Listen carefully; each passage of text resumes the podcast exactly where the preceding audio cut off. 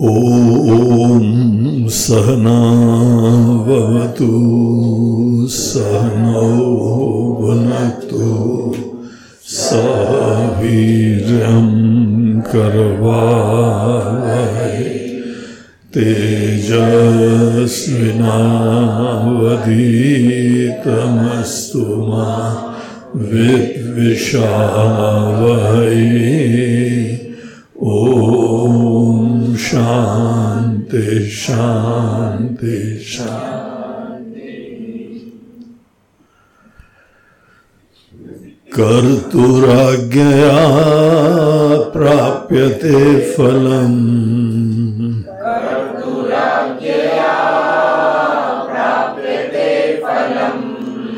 कर्म किं परं कर्म तज्जडम्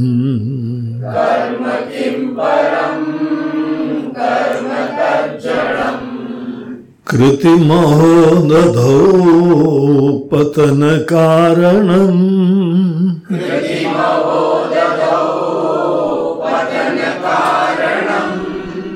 फलम शाश्वतं गतिनिरोधकम्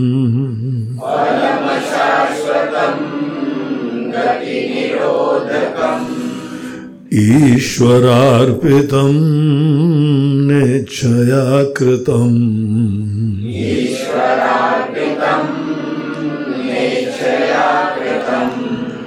चित्तशोधकं मुक्तिसाधकम्।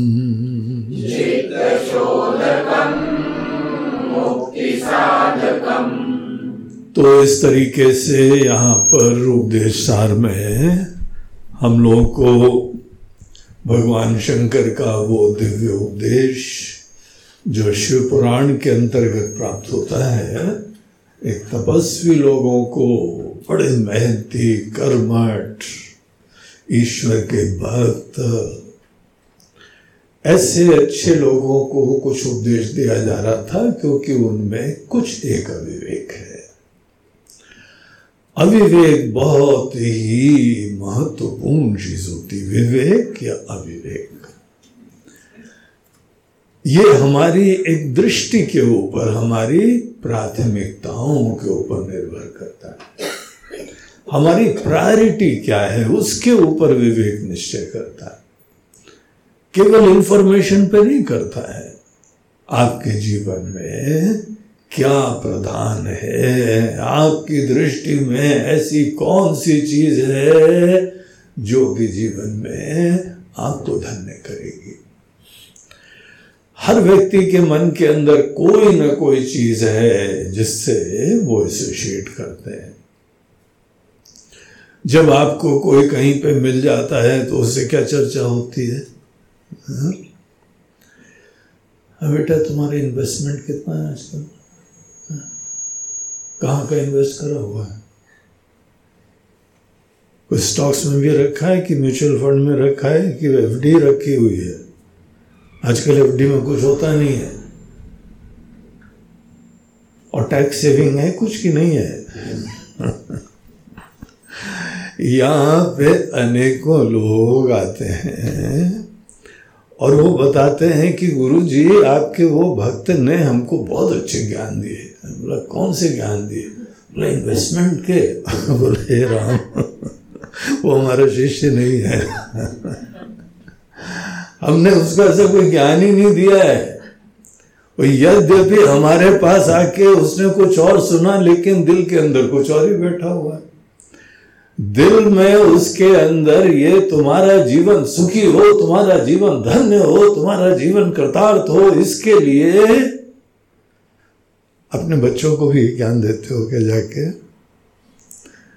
यहाँ पे आश्रम में जो शिविर में हमने प्राप्त करा है, क्या हम अपने अत्यंत प्रिय स्नेही लोगों को भी बताते हैं कि फाइनली उनको वही दुनिया की कुछ व्यवहारिक चीज़ें बताते हैं।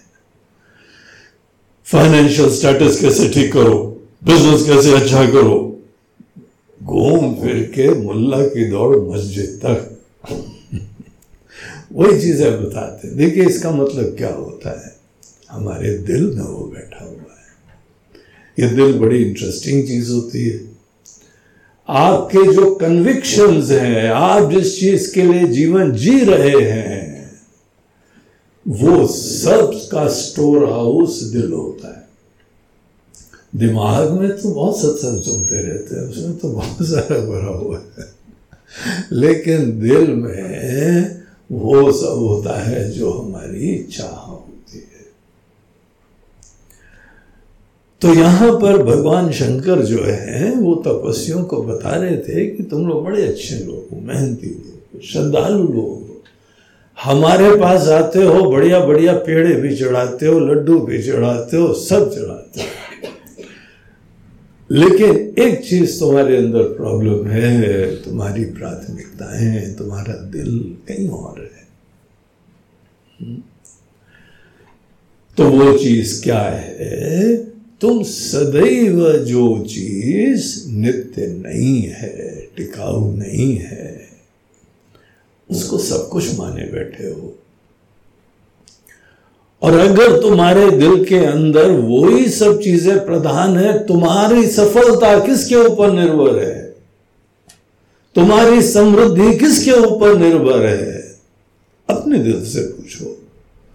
यहाँ किसी को बताने की ज़रूरत नहीं है। हमको भी मत बताना। अपने आप से पूछो तुम्हारी क्या सोच है कि तुम्हारे जीवन में तुम धन्य हो जाओगे, कृतार्थ हो जाओगे, खुश हो जाओगे, सफल हो जाओगे, सुखी हो जाओगे? इसका क्या तरीका है? अगर वहाँ पे कुछ आत्मा परमात्मा भी हैं तो फिर बात अलग है, लेकिन जनरली नहीं होता है। जनरली यहाँ पर हमारे जीवन में बाहर की चीज़ें ही बहुत प्रधान इतना ही नहीं कि बाहर की नश्वर चीज़ें हैं, क्षणिक चीज़ें हैं, एक दिन खो दोगे कुछ नहीं रहेगा साथ में। तो भी उन्हीं के प्रति मोहित है।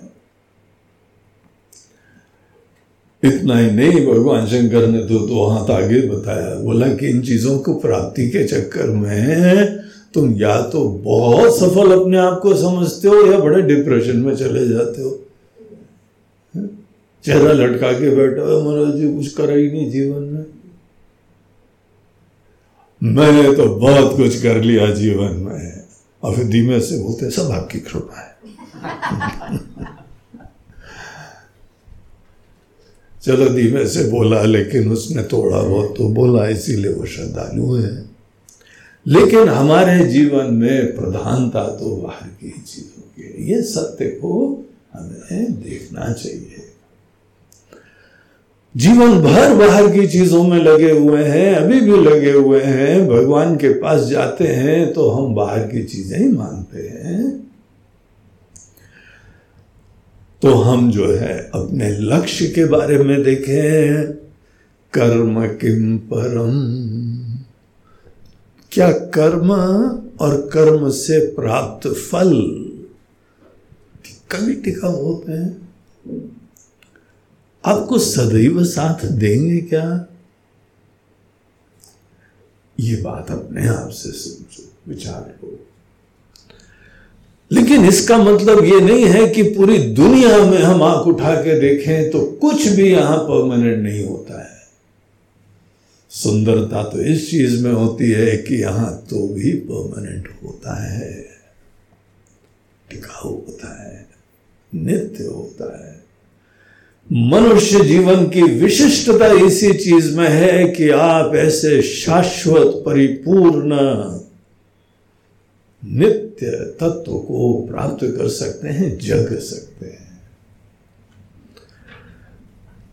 तो वही चीज़ भगवान शंकर उनको बता रहे थे कि कर्म से वो परम की प्राप्ति जो तुम कर सकते हो, कर्म का क्षेत्र में नहीं। कर्म किम परम कर्म तजड़म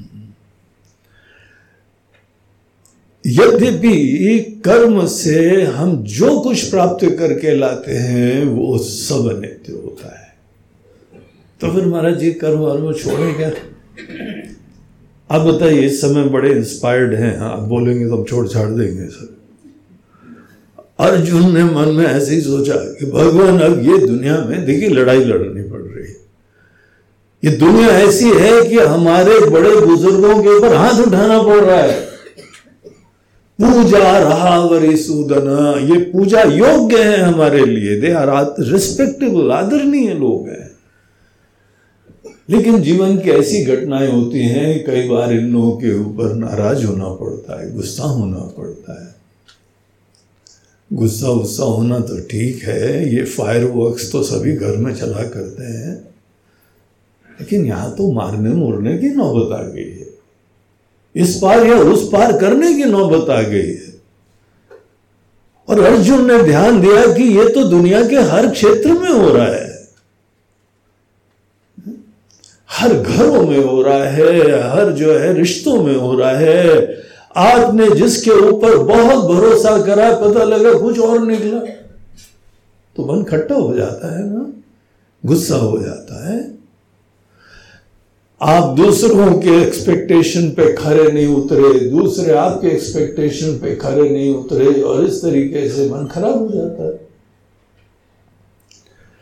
तो यहाँ पे जीवन में सदैव उतार चढ़ाव होता रहता है। तो अर्जुन ने भगवान को एक प्रपोजल दिया। तो भगवान रथ में रिवर्स गियर है क्या ले चलो यहाँ से लड़ाई नहीं लड़ना है हमको यहाँ पे कर्म के क्षेत्र से हम छोड़ के जाना चाहते हैं कोरोना ने बहुत को विरक्त कर दिया है महाराज जी कुछ प्राप्त ही नहीं होता है तो हमने सोचा आश्रम ढूंढ ले कोई? कहीं चले तो देखिए, भगवान को जब अर्जुन ने प्रपोजल दिया कि कर्म का क्षेत्र ही त्याग देते हैं, हमको पता है इट्स टफ लाइफ कर्म के क्षेत्र से बहुत व्यवस्थाएँ, अनुकूलताएँ प्राप्त होती हैं, समृद्धि प्राप्त होती है, प्रेमी लोग प्राप्त होते हैं, अनेकों आवश्यकताओं की पूर्ति होती है, खुशियाँ आती हैं प्लेजर्स आते हैं, सब चीज़ें आती हैं।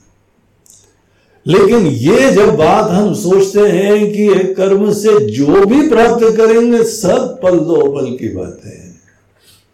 टिकाऊ कुछ भी नहीं है। तो ये हमको बहुत स्ट्रांगली हिट करता है। कुछ लोगों को।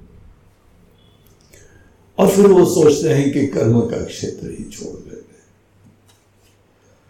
वो कितने बुद्धिमान लोग हैं जो सब दुनिया छोड़ के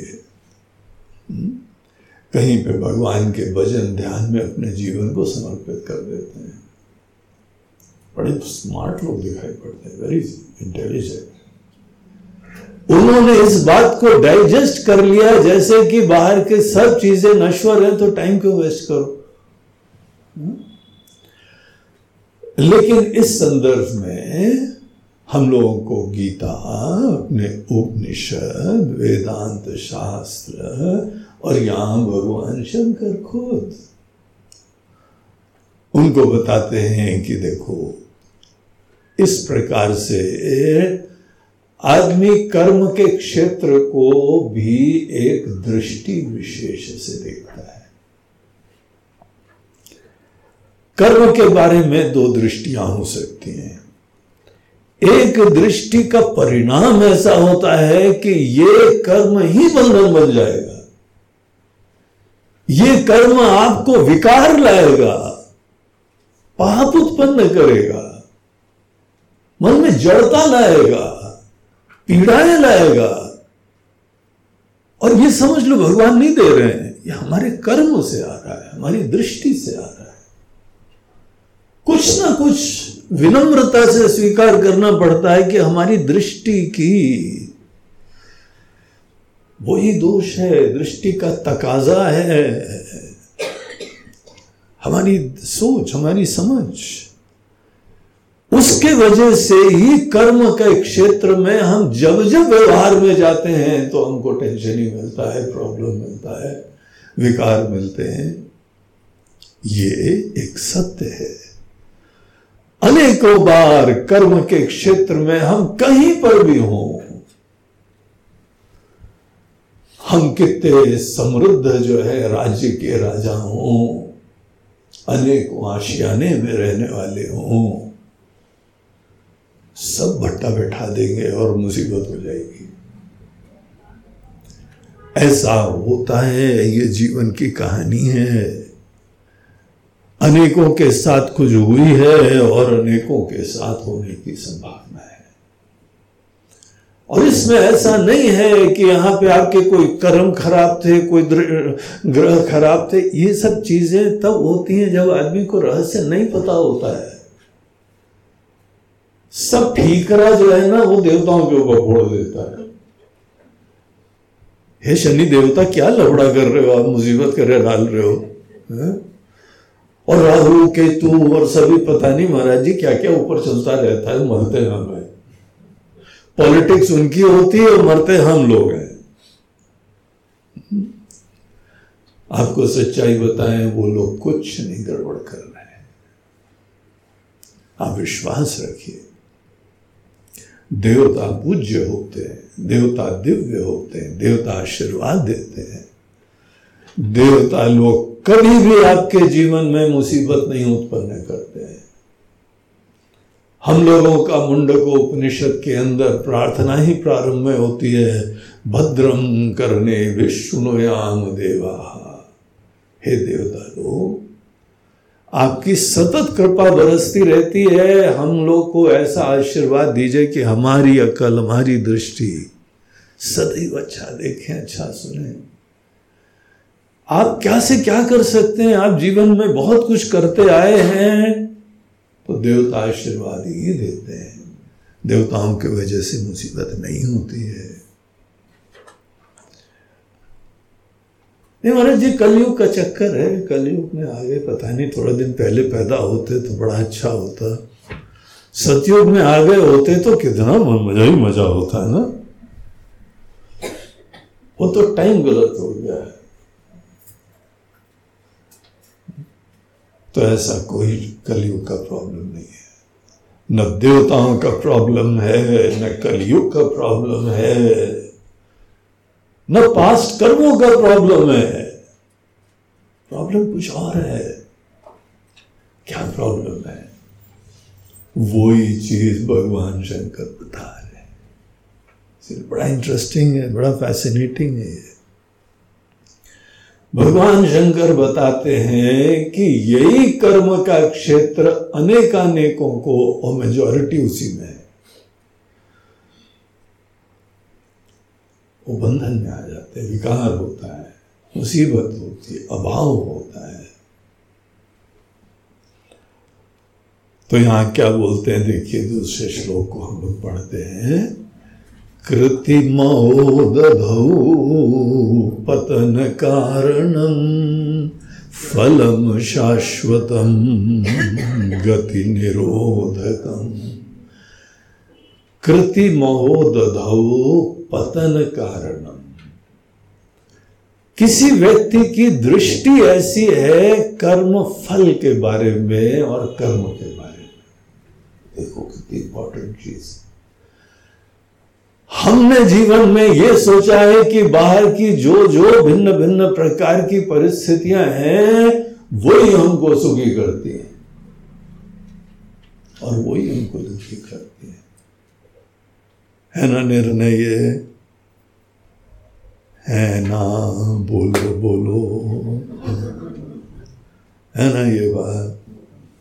मन के अंदर ये निश्चय है कि बाहर की कुछ घटनाएँ घटित हो जाएँगी तो then I be very successful person या बाहर के जीवन में कुछ घटना क्रम ऐसा होगा, हम कंगाल हो जाएँगे, कहीं के नहीं रहेंगे। सब परिस्थिति सापेक्ष हमारी खुशियाँ हैं। हमारी सफलताएँ परिस्थिति सापेक्ष है, हमारी असफलताएँ परिस्थिति सापेक्ष हैं। हमारा जीवन धन्य होगा, या बिल्कुल कंगाल हो जाएगा, ये सब परिस्थिति सापेक्ष है। है ना ये बात? तो ये जो दुनिया के बारे में, दृष्ट चीज़ों के बारे में, अनेकों लौकिक चीज़ों के बारे में, ये जो दृष्टि है, इसको बोलते हैं दुनिया के प्रति महत्व की बुद्धि रखना। सत्यता की बुद्धि रखना। इनफैक्ट हम भगवान के पास जाते हैं केवल दुनिया की चीज़ें मांगने के लिए। सही है ना? भगवान, आजकल बड़ी कृपा हो गई आपकी। क्यों कुछ बाहर सफलता हो गई? इतना मत है। भगवान मीन्स बने हुए भगवान एजेंट है मात्र। और जैसे बाहर के एजेंट को हम किसी प्रकार से खिलाते पिलाते हैं ना, उनको पर्याप्त तो परसेंटेज देते हैं। भगवान को भी लोग डील करते हैं। भगवान, आपको तो दो टका देंगे आप डील करवा दो वो मूर्ति ये नहीं सोचता है, भगवान हंड्रेड परसेंट दे रहे हो, ये दो टक्का में वो फिसल जाएँगे। तो भी उससे जो व्यक्ति भी अपने जीवन में दृष्ट चीज़ों को, दुनिया की चीज़ों को इतना ज़्यादा महत्व देता है, सिर आँखों पर बैठा रखा है। वो जब कर्म के क्षेत्र में जाता है तो उलझ जाएगा। वही लोग उलझते हैं जो जगत के प्रति मोहित होते हैं। बाहर किसी ने इज़्ज़त दे दी, बड़े खुश हो रहे हो, बाहर किसी ने थोड़े दो शब्द उल्टे सीधे बोलते डिप्रेस्ड हो रहे हैं। तो यही होता है, बाहर की चीज़ों को महत्व जब कोई व्यक्ति बाहर की चीज़ों को ही सुख का, धन्यता का, सफलता का स्रोत समझता है, यही मीन्स है, यही सोर्स है। वो व्यक्ति कर्मों के क्षेत्र में उलझ जाएगा। और ये कोई आवश्यक नहीं है, आप बाहर इसी दृष्टि से जाएँ। आप एक भिन्न दृष्टि से भी जा सकते हैं। आप दुनिया को जो है, वह एक ऐसा क्षेत्र देखते हैं जहाँ से आपको कुछ नहीं प्राप्त करना है। अब आप ये सोचो, जब भगवान भी इस दुनिया में आते हैं ना, अवतार लेते हैं यहाँ ज्ञानी लोग रहा करते हैं, वो क्यों नहीं दुखी होते?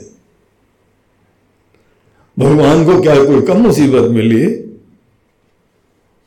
भगवान राम को जो एक तरफ़ से जो है बोला गया है कि ठीक है बेटा, सवेरे तुम्हारा राज्य भी शेक करेंगे, तुमको राजा बनाएँगे। और रातों रात वहाँ पॉलिटिक्स ऐसी हुई, तख्ता पलट हो गया। और बोला कि निकलो। और कोई बैग नहीं ले जाना है, कोई कैश नहीं ले जाना है, कोई धन दौलत नहीं ले जाना है, फकीरों के कपड़े पहन के जाओ, नंगे पैर जाओ। वो सोचने लगते होंगे कि मैंने करा क्या है? अगर उस समय वहाँ पे अयोध्या में डेमोक्रेटिक सिस्टम होता और वोटिंग राइट्स होती, केवल दो वोट्स अगेंस्ट जाते, मंथरा और कई कई के। सब के सब लोग जो हैं आग्रह करते कि नहीं, हमको तो यही चाहिए। महाराज दशरथ यही चाहते थे। पूरी प्रजा खुश हो गई थी। सब रिश्ते नाते वाले खुश हो गए थे। आखिर था क्या दोष? किसी के इनसिक्योरिटी के फियर्स किसी की धारणाएँ, किसी की कल्पनाएँ कि हमारा ये हो जाएगा, हमारा वो हो जाएगा। राम जी को प्रॉब्लम नहीं थे क्या?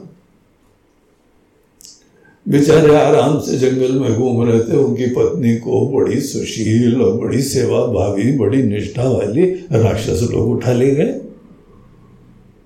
एक और मुसीबत आ गई। और का सिस्टम राम जी के समय से इकलौती पत्नी वाला था। महाराज दशरथ के तो तीन दिन थी। लेकिन इन्होंने निश्चय करा था कि नहीं, संबंध एक के साथ दृढ़ता से जीवन भर निभाएँगे। वो उठा ले गया। कोई गलती नहीं, बेचारी गलती है कि किसी साधु को भिक्षा देने के लिए गई। वो कुछ और ही निकला। उस दिन से साधु लोग बड़े बदनाम है सब साधुओं को जरा आदमी ध्यान से देखता है, ये वो नकली वाला तो नहीं है। और महाराज जी, आज तक हमारे पास वो दृष्टि नहीं है, असली नकली की पहचानने में सदैव टेंशन रहता अच्छा जाओ नहीं यहाँ पता नहीं कहाँ कौन निकली, निकल जाए। सीता जी की गलती क्या थी? तो राम जी को प्रॉब्लम भगवान कृष्ण। अरे राम, बेचारे पैदा हुए जेल में। उनसे बोले, तुम्हारी जन्मभूमि क्या है? शर्म लगे संकोच लगे, बोलने हम जेल में पैदा हुए हाँ? और जिस दिन पैदा हुए, पता नहीं क्या ग्रह नक्षत्र से माता पिता से दूर कर दिए गए पढ़ाई घर में पहले और अनेक को बचपन से राक्षस लोग आके उनको तंग करा करते थे। ये अलग बात है कि सब चीज़ को आशीर्वाद बना दिया गया था। आज सदियों बाद भी उनकी वो लीलाओं को हम लोग गाते हैं, स्मरण करते हैं। लेकिन जीवन में प्रतिकूल परिस्थितियाँ, जहाँ तक बाहर प्रतिकूलताओं का प्रश्न है, अनेकों प्रकार की अनफेवरेबल सिचुएशंस की बात है। कोई कसर थी क्या? हम और आपकी बात क्या है? हम लोग को तो घर से निकाला भी नहीं गया है और ऐसा जो है कोई अपमान भी नहीं हुआ है, बगैर कारण के जाओ निकलो। बाहर चौदह साल तक शक्ल नहीं दिखाना और वो चौदह साल ही प्राइम टाइम था जो भी करना था। हमारे आपके साथ तो ऐसा नहीं हुआ है ना। तो अभी बच्चे हुए ज़्यादा ट्रेजिडी नहीं आई है, ज़्यादा रो मत कोरोना वोरोना आया कोई ज़्यादा समस्या नहीं है। कोई भी समस्या ज़्यादा नहीं है। ये दुनिया ऐसी है कि यहाँ पे उतार चढ़ाव परिस्थितियों में होता रहेगा। होता आया है, इतिहास प्रमाण है कि बाहर की परिस्थितियों में कभी आपको पूर्ण अनुकूलता स्थायी रूप से नहीं मिलेगी। कई बार मिलेगी ये भी सत्य है। लेकिन कभी नहीं टिकाऊ होती है ये। ये शिक्षा हम लोगों को मिलनी चाहिए। हर व्यक्ति को मिलनी चाहिए। ये जीवन ऐसा है, ये दुनिया ऐसी है, बाहर की चीज़ों पे निर्भर हुए तो प्रॉब्लम होता है। देखिए, बाहर की परिस्थिति ऐसी है, उससे प्रॉब्लम नहीं होता है। आप पिक्चर देखते हैं, कितनी ट्रेजिक परिस्थितियाँ होती हैं। और पॉपकॉर्न खाते रहते हो मज़े से। हाँ? कई बार थोड़ी स्पीड बढ़ जाती है, कई बार थोड़ी रुक जाती है। थोड़े इतने ज़्यादा जो उसमें इन्वॉल्व हो जाते हैं कि थोड़ी देर रुक जो भी जाते हैं। लेकिन फिर याद आता है तो पिक्चर है, फिर खाना चाहिए कहीं पे कोई प्रॉब्लम्स हो रहे हैं, कहीं प्रतिकूलताएँ हो रही हैं, कहीं विषमताएँ हो रही हैं, उससे तुमको प्रॉब्लम क्यों हो रहा है?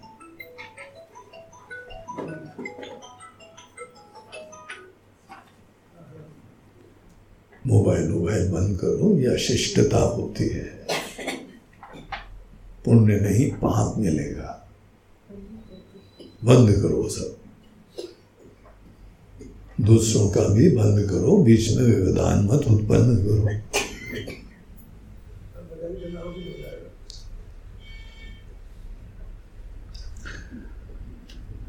तो बाहर की परिस्थितियाँ, देखिए, बाहर की परिस्थितियाँ सदैव ऐसी रही।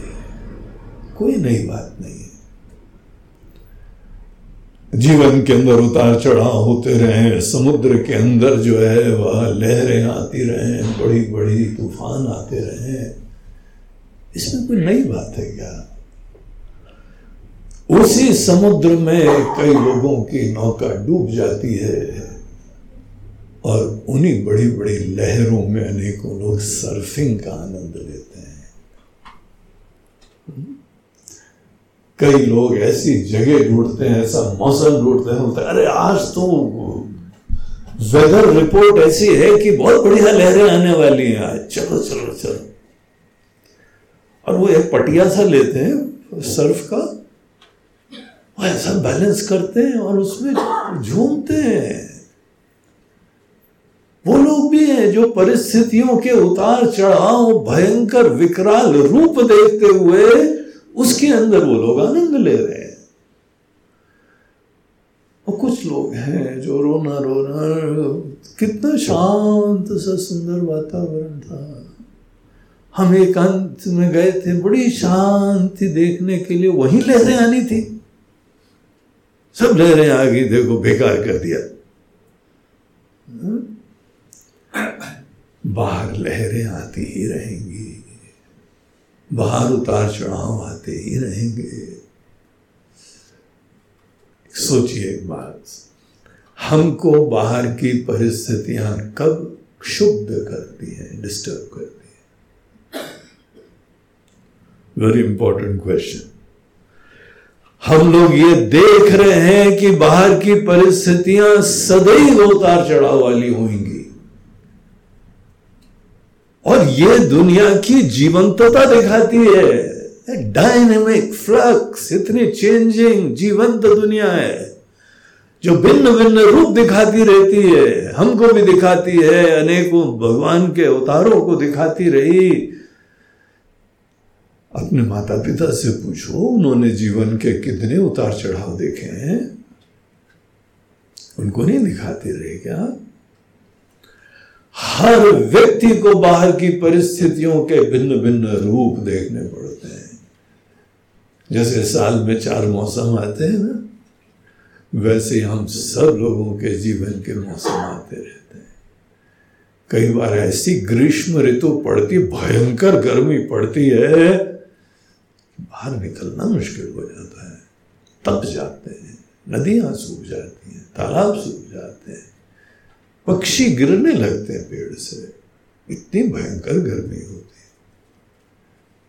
हर साल हर जगह।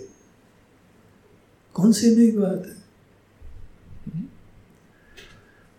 और कई बार ऐसे सुंदर बसंत ऋतु होती है फूल खिले हैं गुलशन गुलशन। हाँ, कितना सुंदर होता है। चिड़ियों का कलर हो रहा है मौसम की सुंदर। हवा बह रही है, बाहर की अनुकूलता। तो ये बाहर की परिस्थितियाँ ऐसी ही हैं। कोई आपको टारगेट नहीं करता है अगर आपके जीवन में थोड़े समय मुसीबत आ रही है। आजकल भगवान हमसे गुस्सा है। बोलते, भगवान has better things to do तुम सोचो तो कभी तुम्हारा इस ब्रह्मांड में अस्तित्व कितना है? और भगवान एक ऐसे छोटे कण के लिए चिंता करेंगे, षड्यंत्र रच रहे हैं। इसको नहीं छोड़ूँगा मैं। कभी भगवान बन के भी देखो, भगवान बन के जीना कैसा होता है। अनंत कोटि ब्रह्मांड नायक है। इस पूरे कॉस्मोस में पृथ्वी का स्थान ही कितना है? किसी ने जो है वो हम लोगों का सोलार सिस्टम दिखाया, उसके अंदर पृथ्वी का अस्तित्व एक पॉइंट बना, बोलते दिस अर्थ इतना ही है अर्थ और उसके अंदर जो है पूरे सब देश, उसके अंदर दिखा दिस इज़ इंडिया और इंडिया के अंदर दिस इज़ मध्य प्रदेश मध्य प्रदेश में एक जगह जो है ये उस डॉट का भी one hundred part this is Indore और इंदौर के अंदर ये सुदामा नगर सुदामा नगर के ई सेक्टर में ये वेदांत आश्रम है। और ये वेदांत आश्रम के अंदर room number so and so में हम और उस रूम के अंदर भी बहुत सारी चीज़ें हैं। उसके अंदर एक छोटा सा डॉट हम है। हम क्यों भगवान आजकल नाराज़ चल रहे हैं? बोलते हैं, यार, कभी भगवान की दृष्टि से भी तो सोचो। कितना बड़ा ब्रह्मांड मैनेज कर रहे हैं। तुम्हारा अस्तित्व क्या है? कभी भगवान हम लोगों को दुखी नहीं करते हैं तो भी हम दुखी हो रहे हैं। कब दुखी होते हैं? जब दुनिया को भोक्ता की नज़र से देखते हैं, अपेक्षाओं से देखते हैं एक्सपेक्टेशन से युक्त हो के दुनिया को देखो तो फिर अपने आप मरो। मरने का पर्याय है कि अपेक्षाओं से देखो। जी, कैसे अपेक्षाओं से नहीं देखें? देखो ना अनुमान माना थोड़ी कर रहे हैं। देखो और मरो। देखो और टेंशन में रहो। हम तो केवल इतना बता रहे हैं कि दो विकल्प होते हैं। या तो बाहर की चीज़ों को हम एक्सेप्ट करें या एक्सपेक्ट करें। स्वीकार करें या अपेक्षाएँ रखें। दुनिया तो है, इसके अंदर सब मौसम है, सब रूप है, सब उतार चढ़ाव है। और आप सोचते हैं, स्वर्ग में प्रॉब्लम नहीं है क्या? स्वर्ग के अंदर भी अपने प्रॉब्लम्स होते हैं। हर जगह प्रॉब्लम होते हैं। तो यहाँ पे समस्याएँ उतार चढ़ाव सदैव है। हमारे पास विकल्प यह है कि बाहर दुनिया को उम्मीदों से, अपेक्षाओं से, अपनी आकांक्षाओं से, इस दृष्टि से देखें कि हमारे सुख और सफलता तो इसी दुनिया में ही है। किसी परिस्थिति का कॉन्फ़िगरेशन ऐसा हो जाएगा। कोई परिस्थिति का प्रारूप ऐसा हो जाएगा जिसमें हम अपने आप को बोलेंगे कि हम सुखी हो गए। और कई बार ऐसा हो जाएगा कि हम दुखी हो जाएँगे। इस पॉइंट को यहाँ पॉइंट आउट करते हैं। इस बिंदु के ऊपर भगवान शंकर प्रकाश डालते हैं, बोलते हैं कि ये दुनिया को अगर आप ऐसी प्यासी नज़रों से देखेंगे, अपेक्षाओं की नज़रों से देखेंगे, भगवान नहीं करेंगे कुछ, आप दुखी हो जाएँगे। कौन सी मजबूरी है सदैव इसके यहाँ पे जो है अपेक्षाओं से देखना? भगवान ने बोला है क्या? गीता पढ़ो, उपनिषद पढ़ो, भागवत पढ़ो, रामायण पढ़ो ये थोड़ी होता है कि मैंने पाठ कर लिया, महाराज जी, पाठ कर लिया। अरे, पाठ कर लिया क्या? है कभी पाठ सीखो तो। क्या पाठ करा है? उसका अर्थ भी देखा है, तुमने कि नहीं देखा है? शब्दों का पाठ तो तोता भी कर लेता है, वो ज्ञानी हो जाता है क्या? हमको अर्थ देखना है, ये सब बोल क्या रहे इसका तात्पर्य क्या होता है? इनका मैसेज क्या है? तो यहाँ भगवान शंकर इनको बोलते हैं कि, हे मेरे प्यारे तपस्वी लोग, मेरे भक्तगण, अगर दुनिया को तुमने प्यासी नज़रों से देखा। गीता के अंदर दो श्लोकों में भगवान ने पूरी कहानी बताई है। सेकंड चैप्टर का रेफरेंस है ये। सेकंड चैप्टर में, दूसरे अध्याय में सांख्य योग नामक इस अध्याय के अंदर भगवान कृष्ण बोलते हैं, स्थित प्रज्ञा के प्रसंग में लास्ट के तीन श्लोक हैं, उसका ही सेक्शन आता है। उसमें बोलते हैं ध्याय तो विषयान पुंसा, संगस्तेषु उपजायते संगात संजायते, काम, कामात क्रोधो भी जायते क्रोधात भवति सम्मोह सम्मोह स्मृति विभ्रम स्मृति भ्रंशात बुद्धिनाश बुद्धिनाशात प्रणश्यति। तुम विनाश को प्राप्त हो गए। और मज़ेदार बात यह कि हमने कुछ भी नहीं करा। हम नहीं कर रहे कुछ।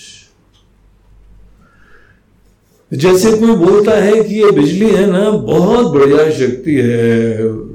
मगर तुम यहाँ पे जाओगे तो इलेक्ट्रोक्यूटेड हो जाओगे, तुमको बिजली शॉक लग जाएगा, मृत्यु भी हो सकती है। तो बिजली को जैसे संपर्क करने के तरीके होते हैं, उसी तरह दुनिया को भी संपर्क करने के तरीके कौन व्यक्ति ऐसे विनश्यति तक पहुँचता है? हर व्यक्ति नहीं पहुँच रहा है। ध्याय तो विषयान पुंस, संगस्तेषु उपजायते। बाहर की दुनिया को प्यासी नज़रों से देखने वाले लोग। बाहर की दुनिया को अपेक्षाओं की नज़रों से देखने वाले लोग। हम ये नहीं कह रहे हैं कि बाहर की दुनिया को मत देखो। देखिए, आश्रम में there are no rooms available दुनिया में ही रहो। दुनिया में रहो, यहाँ सेवा करो, यहाँ आशीर्वाद लो। दुनिया को छोड़ने की बात नहीं करी जा रही है। ये बात करी जा रही है कि तुम किसी चीज़ को देखो तो वहाँ ये क्यों बोलते हो? सदैव ये भी चाहिए, ये भी चाहिए, ये भी चाहिए, ये भी चाहिए।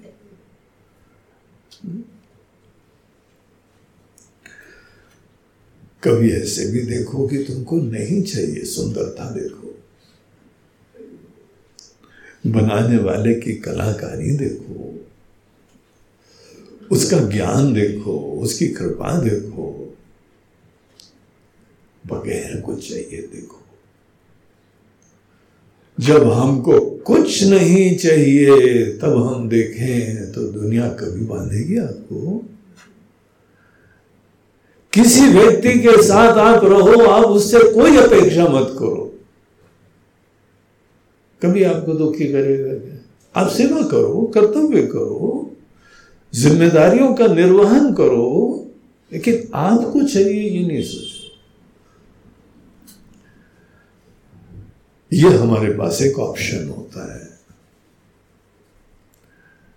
हम इस संदर्भ में अपने प्रधानमंत्री मोदी जी को देखते हैं, वो बड़े जीते जागते दृष्टांत हैं। इतने वर्षों तक पब्लिक सेवा में रहे हैं। अपने लिए कुछ नहीं चाहिए। उनके पास घर नहीं है, प्रॉपर्टी नहीं है, कार नहीं है। वो खुद ही एक बार बोल रहे थे कि हमको जिस समय हम गुजरात के सीएम बने तो हमारे पास चीफ सेक्रेटरी वगैरह आए, बोलते हैं महाराज जी, अपना बैंक अकाउंट नंबर दे दीजिए तो आपके जो भी आपके मॉल्यूमेंट्स हैं, आपके अकाउंट में ट्रांसफ़र हो जाएँगे। बोलते हैं, ही नहीं अकाउंट बोलते अकाउंट नहीं आपके पास? तो ज़रूरत नहीं पड़ी हमको. बोलते महाराज जी, होना पड़ता है। उनको अकाउंट खोला गया। बोलते फ़र्स्ट टाइम हमारा अकाउंट खोला, जब हम सीएम बने। Just imagine he is not out of the world हमारी इसी दुनिया में है और दुनिया को तो सुंदर बना रहे हैं, ऐसा संचालन कर रहे हैं कि हमको भी जो है धन्यता होती है कि सीएम हो तो पीएम हो तो ऐसा हो। जीता जाता हाड़ मास की बना हुआ जो है ना इंसान ही है। उनको जो जो गिफ्ट मिलती है, वो कुछ अपने पास रखते ही नहीं है। वो एक साल में एक बार ऑक्शन करते हैं और फिर सब अनाथ और बच्चों और बच्चियों के प्रति उनका बहुत ही सेवा की भावना है। सब एक फंड बना रखा उनको दे देते हैं।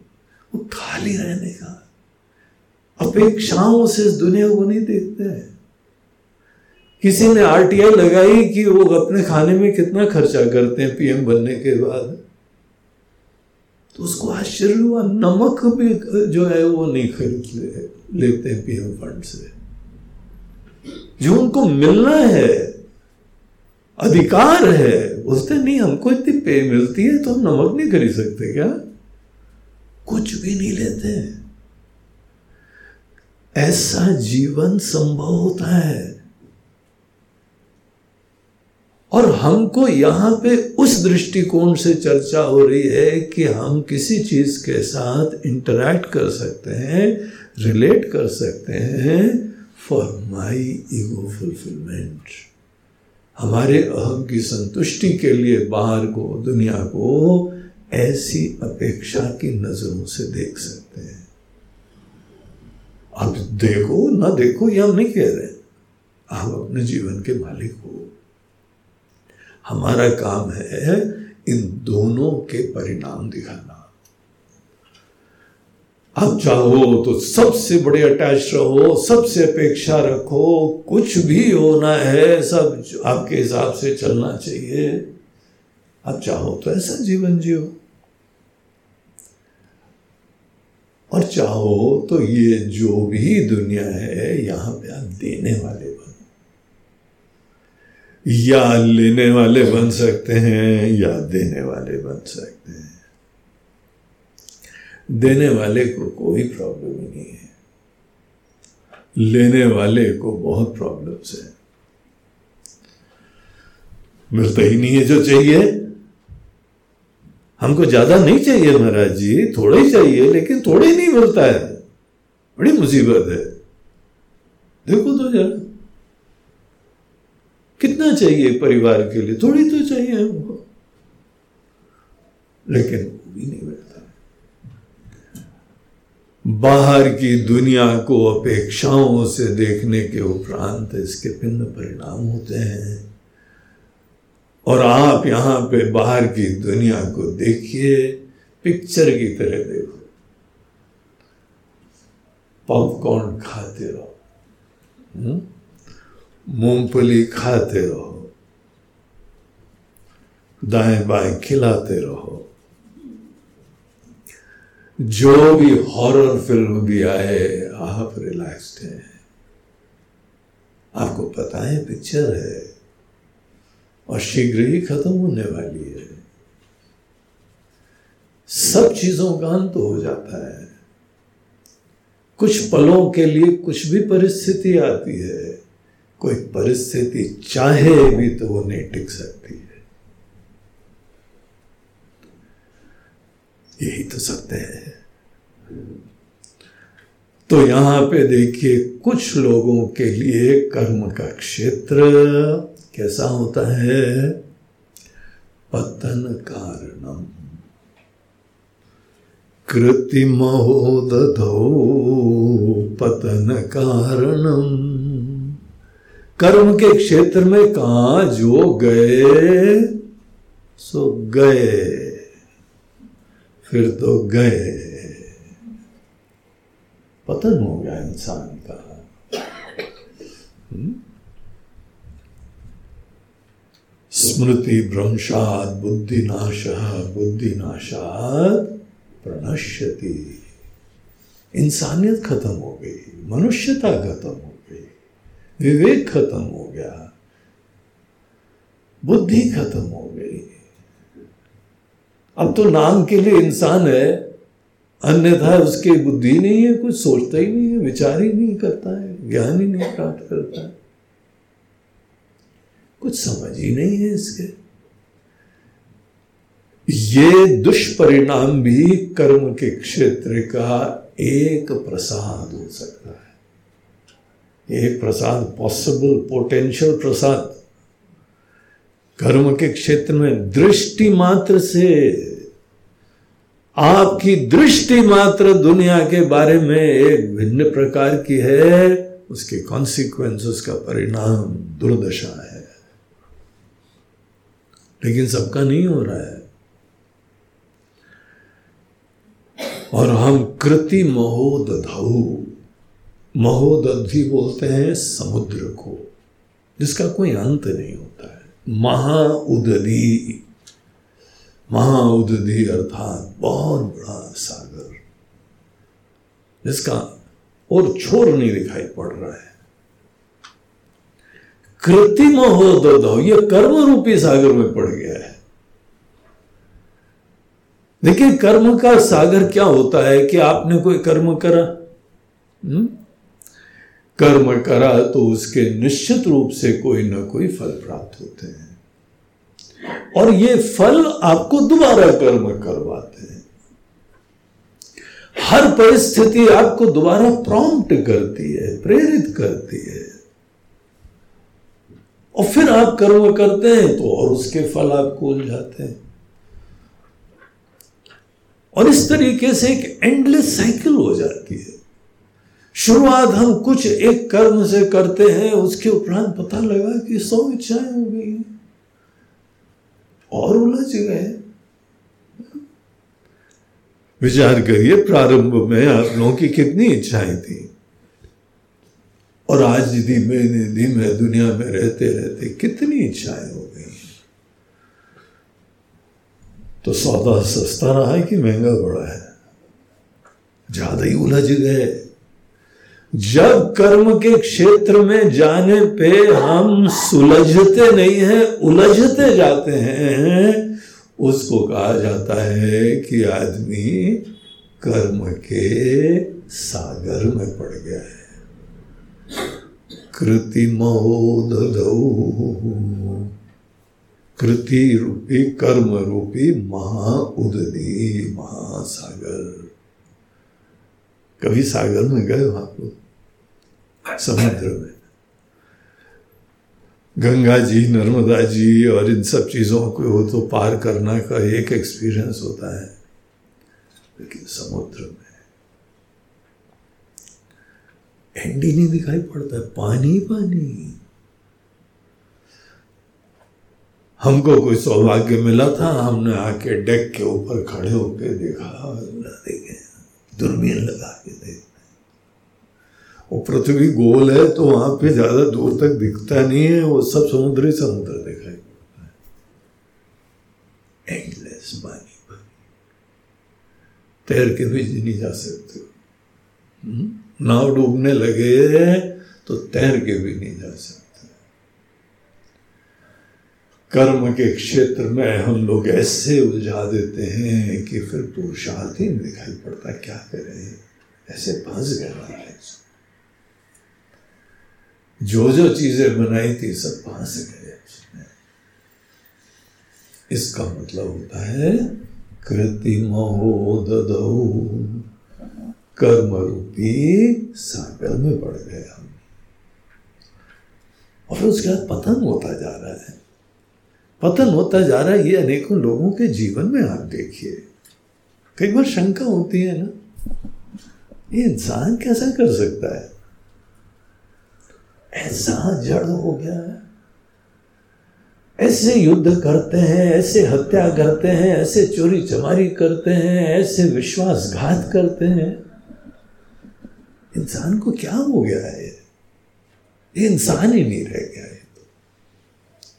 सोचते पता नहीं कारण दूसरों का हित तो नहीं करता, अपना हित भी नहीं करता है।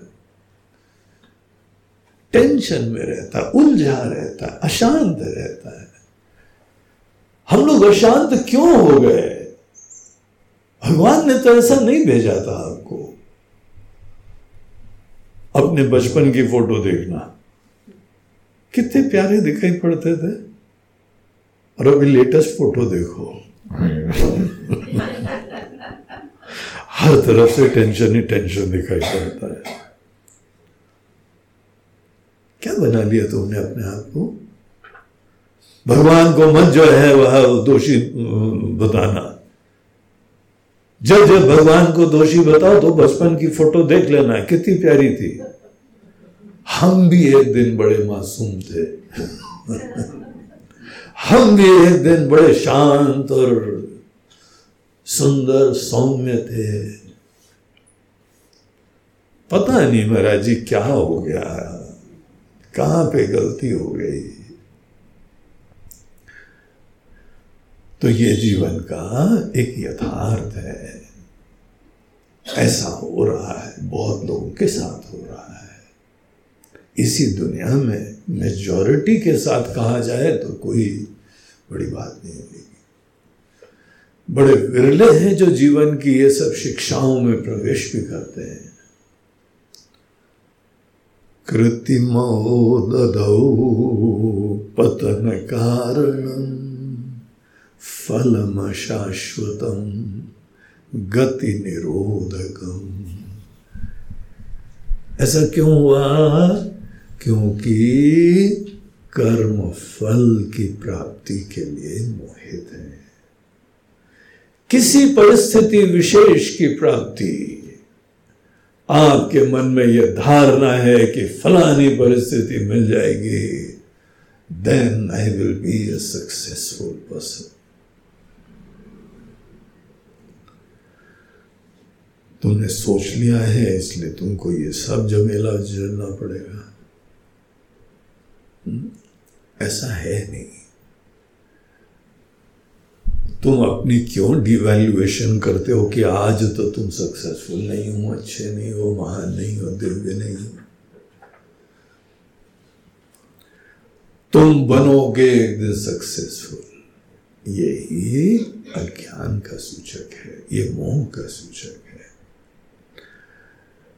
जब तुम्हारी खुशियाँ सदैव तुमसे अलग किसी न किसी के ऊपर पराधीन होती हैं डिपेंड होती हैं। ये बुद्धिमत्ता नहीं है ये बेवकूफ़ी है। ये विवेक नहीं है अविवेक होता है। अपने आप को बहुत स्मार्ट मत समझो तुम भगवान की शंकर की दृष्टि से बेवकूफ़ आदमी हो। पतन वाली डिपार्टमेंट है तुम्हारा। हाँ, मरोगे।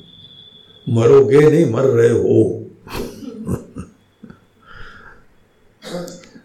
देखिए जीवन में कटु सत्य है। वेदांत का कार्य होता है कटु सत्य बताना। सत्य हमको कोई बताए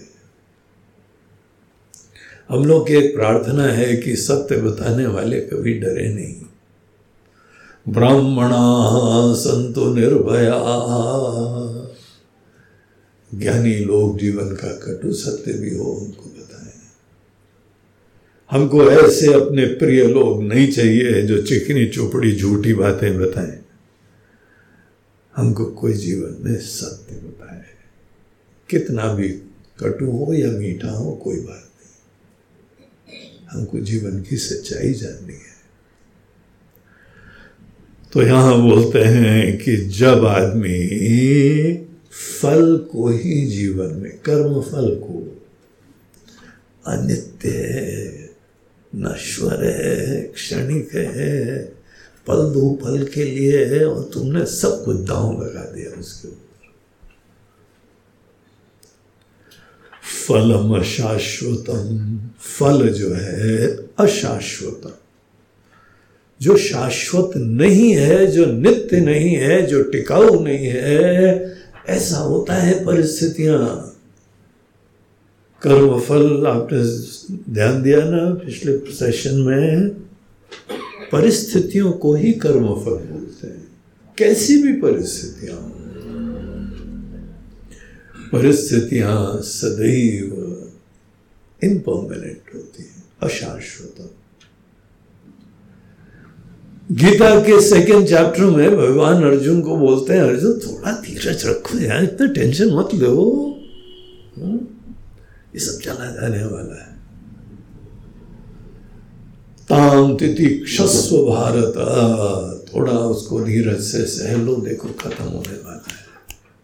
सब चीज़ें चली जाएँगी। तो ये जो भी फल होते हैं, कैसे भी अच्छाइयाँ भी आएँगी, खुशियाँ भी आएँगी, मुसीबत भी आएगी, सब चला जाता है। फलम अशाश्वतम। लेकिन जब ऐसे अशाश्वत, अनित्य, नश्वर, क्षणिक, ऐसे फल से ही हम बहुत ज़्यादा मोहित हैं। हमने सब दांव इसी के ऊपर लगा रखे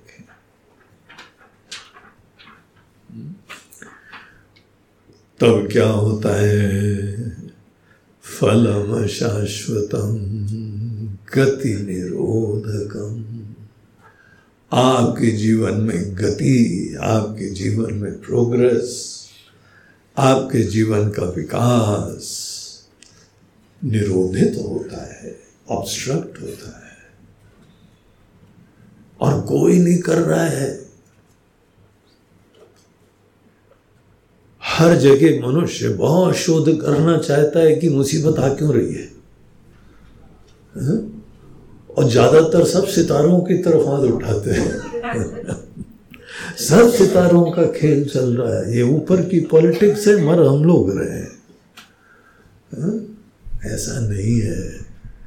इसीलिए शंकर भगवान का उपदेश सुनना चाहिए। भगवान बोल रहे हैं, ये झूठ है, ये ना समझ लोगों की कहानी है। कोई बाहर तुम्हारे लिए षड्यंत्र नहीं कर रहा है। सच्चाई यह है कि सब तुम्हारे ऊपर आशीर्वाद प्रसाद है। लेकिन हमारी गति बाधित हो रही है क्योंकि हम इसमें अपेक्षाएँ करते हैं। तो भगवान, ये तो काफ़ी डिप्रेसिंग है। ये तो बाहर की चीज़ों से अपेक्षा ही नहीं करो। कुछ भी उम्मीद नहीं करे क्या? बोलते देखिए, उम्मीदें आप दूसरों के लिए ज़रूर करो। बच्चों के लिए करो, डॉक्टर पेशेंट्स के लिए करे, नेता देश के लिए करे, आप अपने स्वजनों के लिए करो, अपने पति, पत्नी के लिए करो माता पिता के लिए करो। जो भी आपकी छोटी सी दुनिया है, इसमें जितने भी लोग आपसे जुड़े हुए हैं, आप सबकी खुशियों के लिए सोचो। लेकिन अगर आपने अपेक्षाएँ अपने लिए करनी चालू करें, यार, इसके लिए मैंने कितना करा है, बड़ा दुष्ट आदमी है। एक बार थैंक यू नहीं बोला उसने। बेकार है सब ऐसे लोग कलयुग में पैदा हुए हैं, इतना करा है इन लोगों के लिए। कृतज्ञ लोग। विदाउट एनी ग्रेटिट्यूड कोई देवी गुण नहीं है। हमारा तो इंटरेस्ट ही खत्म हो गया। क्यों खत्म हो गया? क्योंकि थैंक यू नहीं बोला। अरे, नहीं बोला नहीं बोला है। तुमको तो दिखाई पड़ रहा है ना, तुमने बेस्ट करा है तुम बेस्ट आउटपुट दो ना। यहाँ पे दूसरी जीवन जीने की कला बताते हैं एक जो है तरीका, उसका दोष दिखाया। कि एक तुम्हारे पास विकल्प होता है, अपेक्षाओं से देखो। मांगी लाल बन के देखो। ये माँगता, वो माँगता, ये माँगता, वो माँगता। सभी माँगता। और दूसरा तरीका होता है कि हमको चाहिए नहीं, जो है सब आशीर्वाद है। कैसे भी लोग हैं, कुछ तो लोग हैं ना छोटी सी दुनिया है हमारी। हमको कोई इज़्ज़त देता है, नहीं देता है, हम इसको क्यों महत्व दें हम कितनी इज़्ज़त देते हैं। हमारे साथ जीवन में जो लोग जुड़े हुए हैं, उनमें कमियाँ हैं। उनमें अज्ञान है। उनमें विकार है। उनमें अनेकों प्रॉब्लम्स हैं। लेकिन ये हमारी चुनौती है कि हम ऐसे लोगों के जीवन में कैसे डिफरेंस क्रिएट करें? या तो तुम अपना सोचो, और माथा फोड़ो। शीघ्र ही माथा फोड़ बन जाओगे अश्वत्थामा। इसका माथा फूटा हुआ है। या तो तुम खुद ही अपना माथा फोड़ते रहो। या अपने माथे के बारे में कोई डाउट मत करो। जितना हो सके देने का आनंद लो। देने का आनंद सात्विक आनंद होता है। इसीलिए अनेकों लोग बचपन में से ही अपने सब बच्चों को बोलते हैं, बेटा, तुम्हारा जन्मदिन है, आज ये टॉफी का बॉक्स ले जाओ, सबको बांटना। सबको बांटना। देने का आनंद। जिसने तुमको अपनी बर्थडे पे नहीं दिया ना, उसको भी बांट के आना। सबको बांट।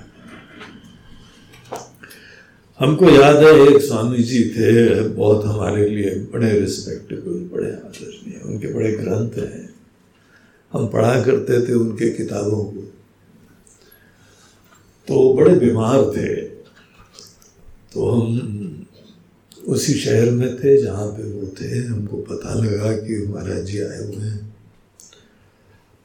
महाराज श्री महाराज जी, हम लोग उसको, उनको ऐसे नाम से बुलाते थे। महाराज जी आए चलो दर्शन करने चलते हैं। पता नहीं कितने दिन शहरी रहे न रहे। तो उनके आश्रम में गए। तो हम लोग जो है, वो स्टूडेंट्स थे आश्रम के। तो आश्रम के ब्रह्मचारी लोगों का ड्रेस था। तो ब्रह्मचारी लोग वहाँ आए उनके पास तो बड़े खुश हो गए। बड़े स्नेही थे। बहुत विद्वान, बड़े वात्सल्य की मूर्ति, प्रेम की मूर्ति। तो उन्होंने अपने को आगे बैठा इधर आओ इधर आओ, यहाँ बैठा। बहुत भीड़ थी पूरे हॉल में तो आगे बैठे। बोला, वहाँ, देखो, महाराज जी के पास बैठे जाके। संकोच भी लग रहा था कि वो हमको सबके सामने बुला रहे हैं। लेकिन गए।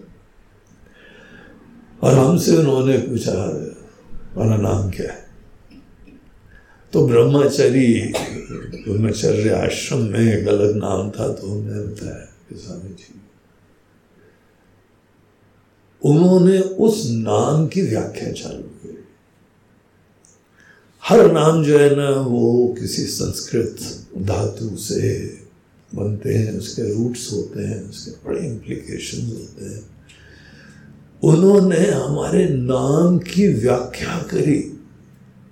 हम तो इतने टॉप ऑफ़ द वर्ल्ड सातवें आसमान में हमारे नाम की व्याख्या हो रही है। आई एम हीरो उस समय सब हमारी तरफ़ देख रहे, तुम्हारा नाम इतना अच्छा है? बोलो तो स्वामी जी ने बताया, हमको तो पता ही नहीं था उसमें क्या क्या अच्छाई है। फिर उसके बाद बहुत उनका स्नेह था, बहुत प्यार से सब बताया, उसके बाद बोलते भोजन करके जाना। महाराज जी, आपका इतना बढ़िया ज्ञान का प्रसाद मिल गया, सब भोजन हो गया, हम लोग तृप्त हो गए। बोला हाँ वो ठीक है, भोजन करके जाना। बोला, आपकी आज्ञा? तो हम लोग जो है, उनके रूम के बाहर एक छोटा सा गलियारा था उसमें जाके बैठे चटाई पड़ी हुई थी। पंगत वाली दरिया होती है ना पड़ी। तो बैठे जाके दो लोग महाराज जी को उठा के लाए। चल नहीं पाते थे वो। तो दो लोग उठा के लाए। और एक धीमे धीमे मटकते हुए थोड़ा शरीर भी भारी था। आके वो हम को परसने लगे। अपने हाथ से पूड़ी दे रहे हैं, हलवा दे रहे हैं, सब्ज़ी दे अरे महाराज जी, क्यों आप ऐसा कर रहे हो? हमको संकोच के मारे खाया नहीं जा रहा है। आप यहाँ आके वो महाराज जी जो हमारे लिए परम आदरणीय, वंदनीय प्रातः स्मरणीय है, वो हमको आके भोजन खिला रहे हैं। और हमारे नाम की ऐसी व्याख्या करके हमको सातवें आसमान पे बैठा दिया है। हम्म? तो जब उनको ज़्यादा निवेदन करा तो वहाँ एक स्टूल था बैठ गए बोला, सुनो तुम खाने का आनंद लो, हम खिलाने का आनंद लेते हैं। खाने का आनंद लेना जीव का काम होता है और खिलाने का आनंद देना ईश्वर का काम होता है। अब तुम्हारी चॉइस है। हमको ये चाहिए, हमको ये चाहिए, हमको भी चाहिए, हमको ऐसा भी चाहिए, हमको ऐसा नहीं मिला, हमको ऐसा नहीं मिला, हमको तो कोई सोचते ही नहीं है, हमको कोई ध्यान ही नहीं देता है, कोई महत्व ही नहीं देता है। हमको तो बड़े हम दुखी हैं, पता नहीं पूरी दुनिया हमारे पीछे पड़ी हुई है, भगवान भी पीछे पड़े हुए हैं, देवता लोग भी आजकल ग्रह हमारे पीछे ही पड़े हुए हैं। कुछ नहीं हमारा ध्यान देता या तो तुम अपना रोना रोते रहो, या जो भी है। इसी परिस्थिति में खिलाने का आनंद। शबरी जो है, राम जी को खिलाने का आनंद ले रही थी वो शायद खुद भी नहीं खाती होगी। लेकिन एक आनंद होता है खिलाने का। वो महाराज जी ने ऐसे पूरी भूमिका में वो ज्ञान दिया, देखो हमको कभी नहीं बोलता है वो। आज भी इस प्रसंग में हमको महाराज जी याद आते हैं, उनका चेहरा, उनका रूप हमारे सामने आ जाता है। और उनका वो प्रेम से सब लोगों को आत्मीय सेवा करना, आज भी हमको वो दृश्य याद आता है, स्टूल पर बैठे हुए। मोटे ताजे गोल मटोल। परम वृद्ध। और हमको बोल रहे हैं कि बेटा, तुम जीव का आनंद लो, हम ईश्वर का आनंद लेते हैं। हमको तुम खिलाने के आनंद से क्यों वंचित कर रहे हो? हमको अच्छा लगता है। तो हमारे संतान, हमारे बच्चे लोगों को हमारे अपने लोगों को हमारी आत्मा ही तुम्हारे रूप में है। हमको अच्छा लग रहा है। हम्म? एक ये दूसरा तरीका है जीने का। ये भगवान शंकर बता रहे हैं सब। ईश्वरार्पितं निश्चया कृतं चित्तशोधकं मुक्तिसाधकम्। जब कोई व्यक्ति सवेरे से शाम तक दुनिया को देखे तो इसको कर्म का क्षेत्र देखे। इसको धर्म का क्षेत्र देखे। और यहाँ पे केवल इसी भाव से निकले कि ईश्वर ने हमको एक परिवेश दिया है, एक परिस्थिति दी है। यहाँ पे हमको कुछ सेवा हम क्या दे सकते हैं, क्या सेवा कर सकते हैं अगर हमारी दृष्टि, हमारी सोच उसी में ही होती हो। चाहे तो हमको इन लोगों को चाहिए उनको चाहिए जीवन भर करते आए हो ना। क्या मिला है? कृतिमहोदौ पतन कारण फलम शाश्वतम गति निरोधकम। सेकंड वाले श्लोक की कहानी है हमारी। और चाहे तो इसी दुनिया को सवेरे से उठते उठते। भगवान से ये मत बोलो कि आज भगवान सब अच्छा ही अच्छा मिले। क्योंकि जो मिलता है सब भगवान ही देते हैं तो अच्छा ही होएगा ना। कभी हम ऐसा नहीं बोले कि बाहर की परिस्थितियाँ में कोई कमियाँ है रज़ी, आजकल बड़ा खराब टाइम चल रहा है। शर्म करो। थोड़ी भक्ति रखो भगवान के प्रति कि देने वाले भगवान खुद है। गीता के नवे अध्याय में भगवान बोलते हैं कि ये सब हम खुद अपने सर पे ढो के लाते हैं तुम्हारे लिए। पता तुमको? तुम ऐसे व्यक्ति हो जो बोल रहे हो क्या बेकार परिस्थिति है ये? योगक्षेम वहाम्य हम तुमको जो अप्राप्त है, उसकी प्राप्ति कराना, जो प्राप्त है, उसका रक्षण करवाना। हम पर्सनली करते हैं। और ये हमारे भक्तराज सदैव टीका टिप्पणी करते रहते हैं, भगवान। Kindly do your job properly with due respect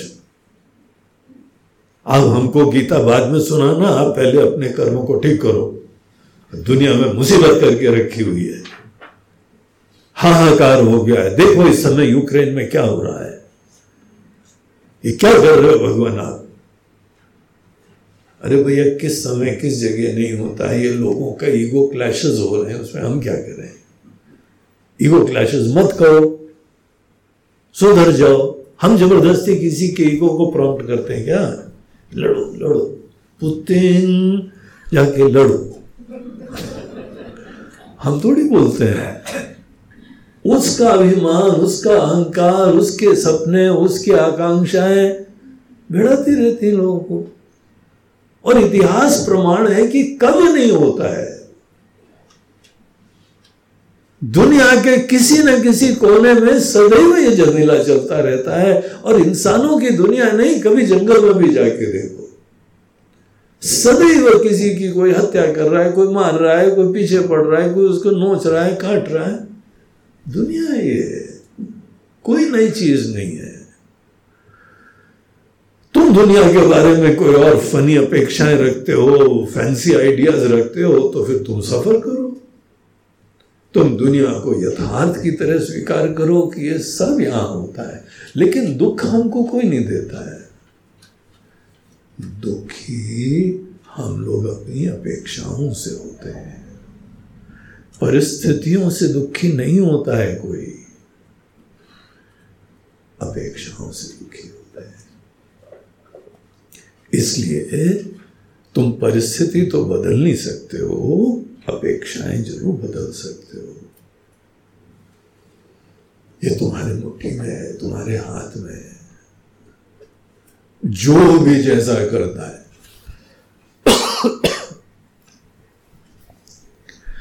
एक कवि थे, वो सदैव अपनी पत्नी की बातें करा करते थे। बोलते हैं आप बड़े लगता है पत्नी से दुखी हैं महाराज। बोलते, बिल्कुल नहीं, हम लोगों के बहुत अच्छी चलती हाँ? बोलते वो जो करती है, हम स्वीकार कर लेते हैं, कभी प्रॉब्लम ही नहीं हुआ बात तो सही है। प्रॉब्लम तो उसी क्यों आए, जो उसकी कोई माने नहीं? पत्नी जो करे, सो सही। तुम तो स्वर्ग में रहते हो भाई।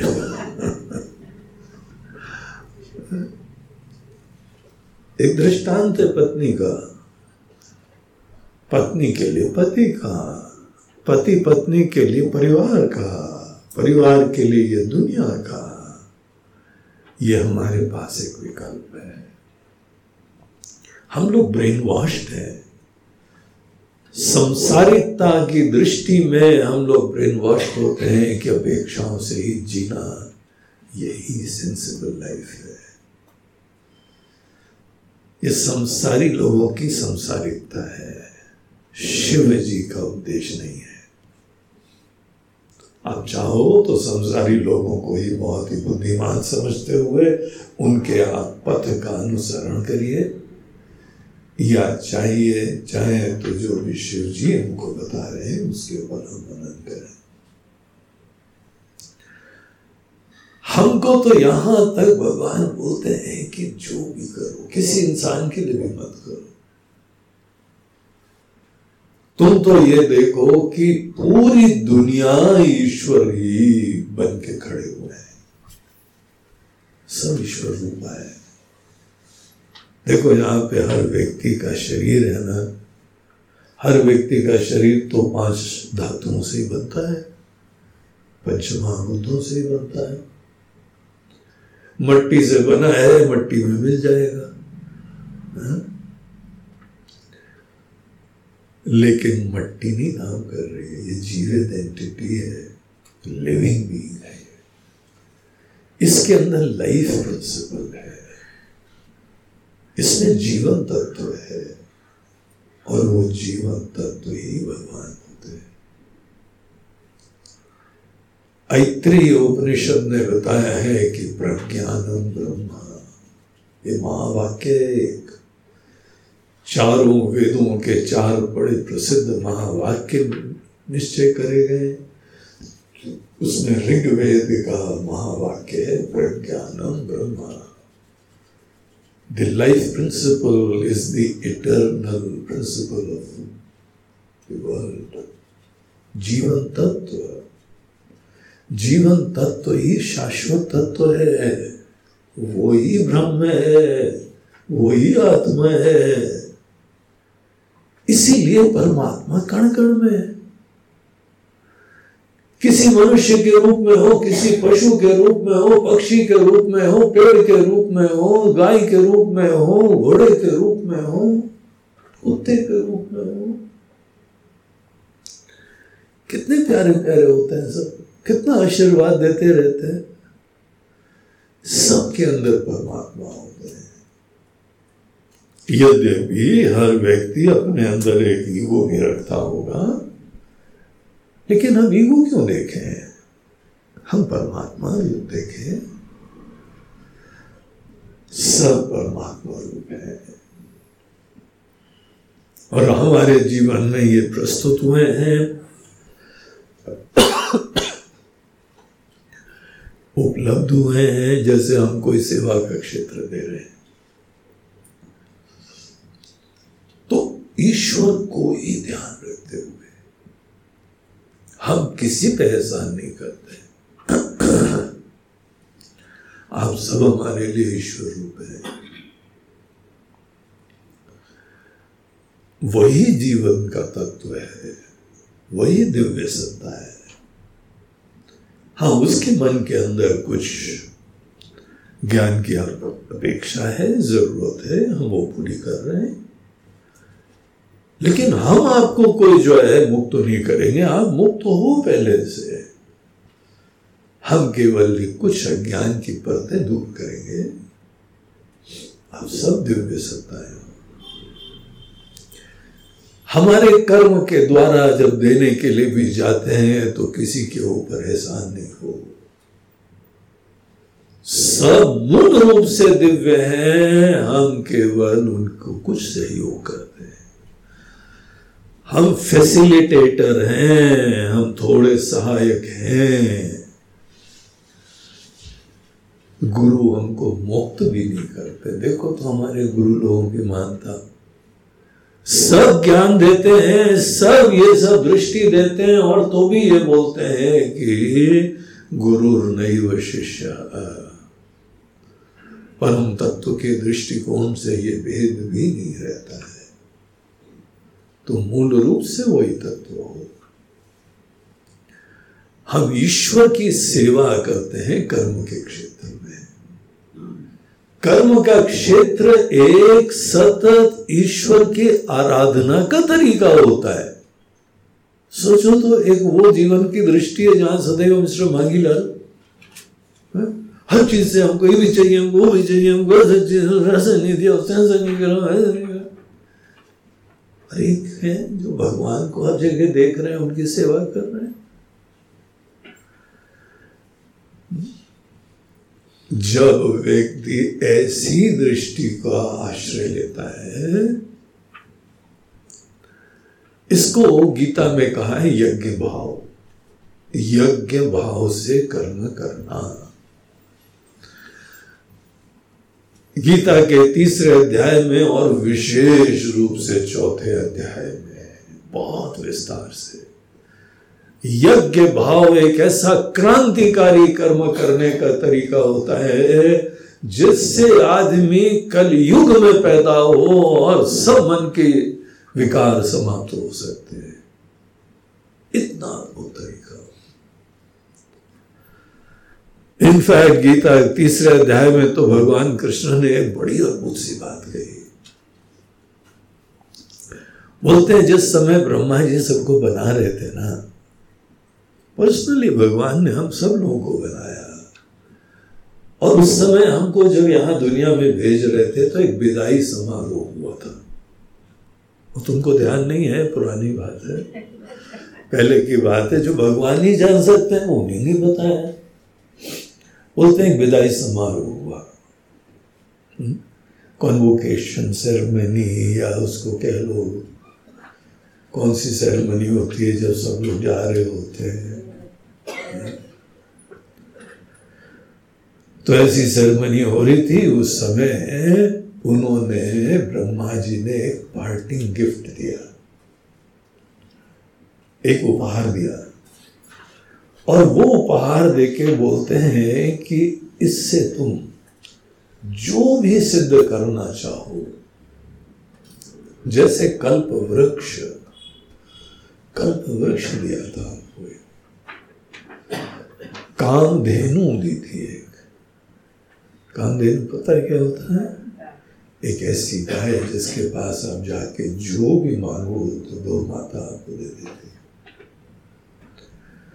भगवान ने हम सबको दी थी। महाराज जी, कहाँ रह गई है? उसका एड्रेस बताओ, हमको वो ज़्यादा इम्पोर्टेंट है। मुक्ति तो हो जाएगी, हमारी बाद में निपट लेंगे। इस समय अर्जेंट रिक्वायरमेंट है हमको जो है उसकी कामधेनु की बहुत सारी हमको प्रॉब्लम्स हैं, ये भी नहीं मिल रहा है वो भी नहीं मिल रहा है बड़े झमेले हैं। महाराज जी, काम देनु दी थी ना सही में सही में दी थी। गीता में भगवान कृष्ण के वचन है, हमारे नहीं है।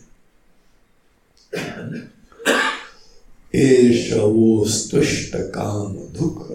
ये तुम्हारी इष्ट कामना की पूर्ति के लिए ये काम देनु है। कहाँ रह गई कहाँ रह गई काम दे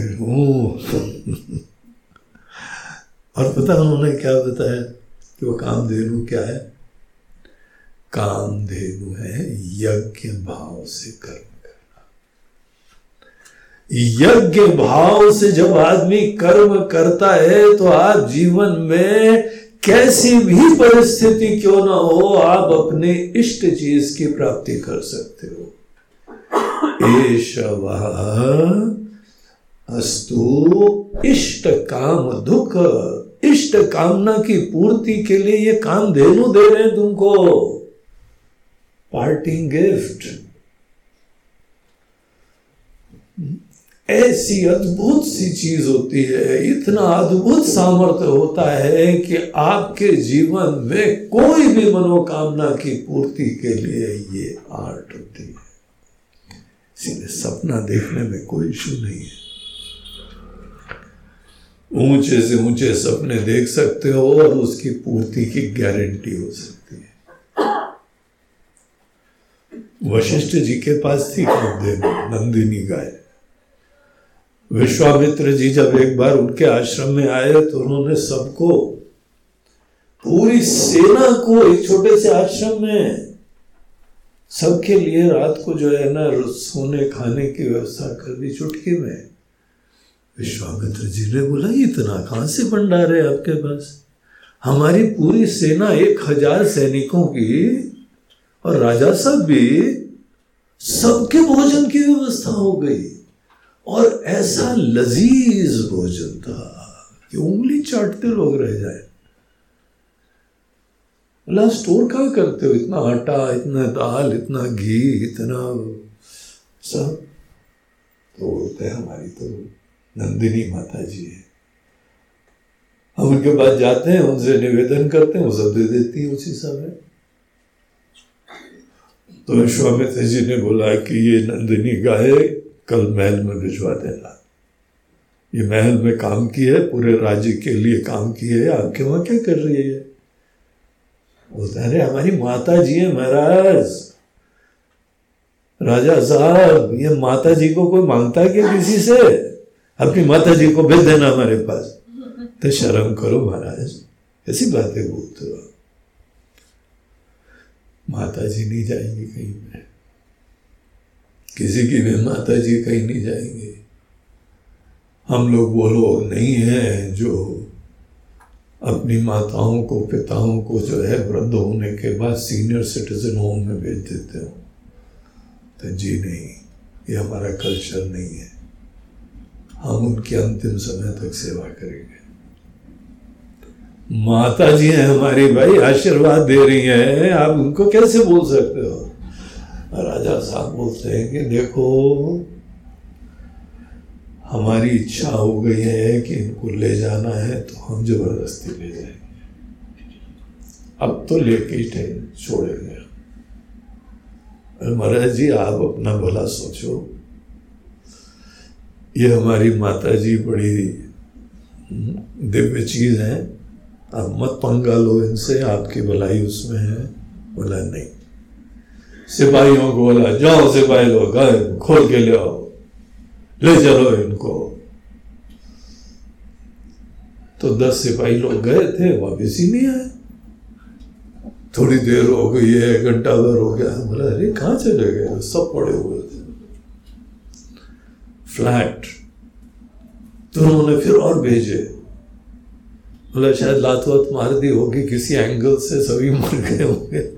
तो और दूसरों को भेजा, वो भी खत्म। और उन्होंने एक प्लाटून भेजी पूरी। सबके सब परास्त। कैसी माता जी तुम्हारी? कुंफू वाली, हा? तो माता जी के पास जब भी कोई सिपाही लोग जाते थे, वहाँ से कोई सिपाही निकल आते थे, उनको परास्त करते थे। माता जी शांति से बैठी रहती तो राजा साहब जो है ना, वो हार गए। और उनके पास जाके नंदिनी माता जी के पास प्रणाम करा उनको। और एक बहुत प्रसिद्ध श्लोक है, धिक्कार है ये क्षात्र जो है वो संपत्तियों के ऊपर। ये धन, दौलत, सेना, संपत्ति किसी काम की नहीं है। जो ब्रह्म बल होता है वही वास्तविक बल होता है। अब हमको जो है ब्रह्म ऋषि बनना है। विश्वामित्र जी के अंदर उस दिन ब्रह्म ऋषि बनने का आइडिया आया। बोलते हैं, हम राज ऋषि हैं। क्षत्रिय भी जिस समय ऋषि होते हैं तो राज ऋषि हो जाते हैं। लेकिन ब्राह्मण जिस समय ऋषि होते हैं, उनको ब्रह्म ऋषि बोलते हैं। बोलते हैं, हमको ब्रह्म ऋषि बनना है। दिमागी क्षत्रियों का, राजाओं का ऐसे चलता है। वो भी चाहिए। वो भी बहुत अच्छा है। वो भी चाहिए। वो भी चाहिए। अब हमको ये चाहिए। वो दिन था और विश्वामित्र जी ने ऐसी घोर तपस्या चालू करी।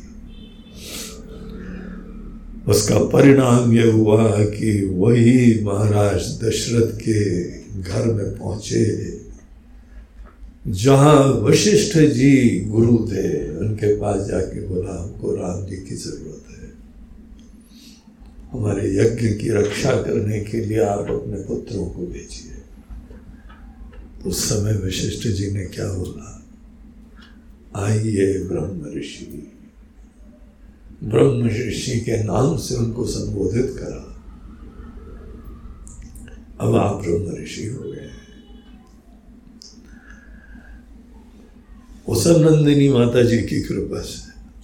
उन्होंने ऐसा रूप दिखाया कि कुछ भी नहीं कर पाए। ऐसी नंदिनी गाय हम सब लोगों को गिफ्ट में दी गई थी जो हम खो बैठे। हैं कंगाल बने हुए छोटी छोटी चीज़ों के लिए। खुद ही मैनेजमेंट करते करते बाल जड़ गए। जड़े नहीं भी हो तो सब सफ़ेद हो गए नकली अनेकों के काले काले आपको पता है कि वो जो डाई वाले काले ना, वो पता लग जाता है सब, नकली होता है। और खासकर नीचे से उगते हैं ना, वो सफ़ेद सफ़ेद ऊपर से काले कचरा हो जाता है और भी सब। कहाँ कहाँ सब काले करते जाओगे? हुँ? सब टेंशन के मारे सत्यानाश हो गया है। वो गाय खोदी अपनी और उसके बाद मरे जा रहे जीवन में। यज्ञ भाव ऐसा सामर्थ्य होता है जिससे आप जीवन में ये आर्ट ऑफ़ लिविंग है। कर्म करने की कला है। दुनिया छोड़ने से कोई विवेक नहीं होता है। महाराज जी, आजकल बहुत दूध सवार है। बाबा जी बनने की हम दुनिया छोड़े बोलते हैं, ये ज़्यादा आसान काम है। भगवान कृष्ण ने अर्जुन को भी अनुमति नहीं दी। बोला, ये कोई विवेक नहीं है। अगर सही में तुम्हारे अंदर विवेक जगता है तो इसी कर्म के क्षेत्र में यज्ञ भाव का समावेश करके कर्म करना सीखो। पासन पलट जाएगा। आशीर्वाद की वर्षा होगी। और कर्म जो कि गति निरोधक था और पतन का कारण था, कर्म नहीं, गलत तरीके का कर्म, अपेक्षाओं वाला कर्म। प्यासी नज़रों से दुनिया को देख के फिर दुनिया में प्रवेश करने का कर्म, वो विनाशक होता है। और ये कर्म यज्ञ भाव से युक्त कर्म जो होता है, चित्त शोधकम, मुक्ति साधकम। तुम्हारा मन रूपी मुकुर साफ़ इस तरीके से। हनुमान चालीसा में बोलते हो ना, मन मुकुर सुधारी वो कैसे मन रूपी शीशा साफ़ होता है, वो भगवान शंकर ने यहाँ बताया है। मुक्ति साधकम, चित्त शोधकम। हम लोग अनजाने में मन को खुद गंदा करते जाते हैं, विकारी करते जाते हैं, टेंशन होता जाता है। यही परिस्थितियाँ हमारे गुरु जी एक दृष्टांत दिया करते थे। बोलते हैं, देखो कि एक खुरदुरे पत्थर से किसी चाकू की धार खत्म भी हो सकती है और धार पहनी भी हो सकती है। जो ये चाकू पहने करने वाले आते हैं ना, यहाँ पे तो गली गली निकलते हैं।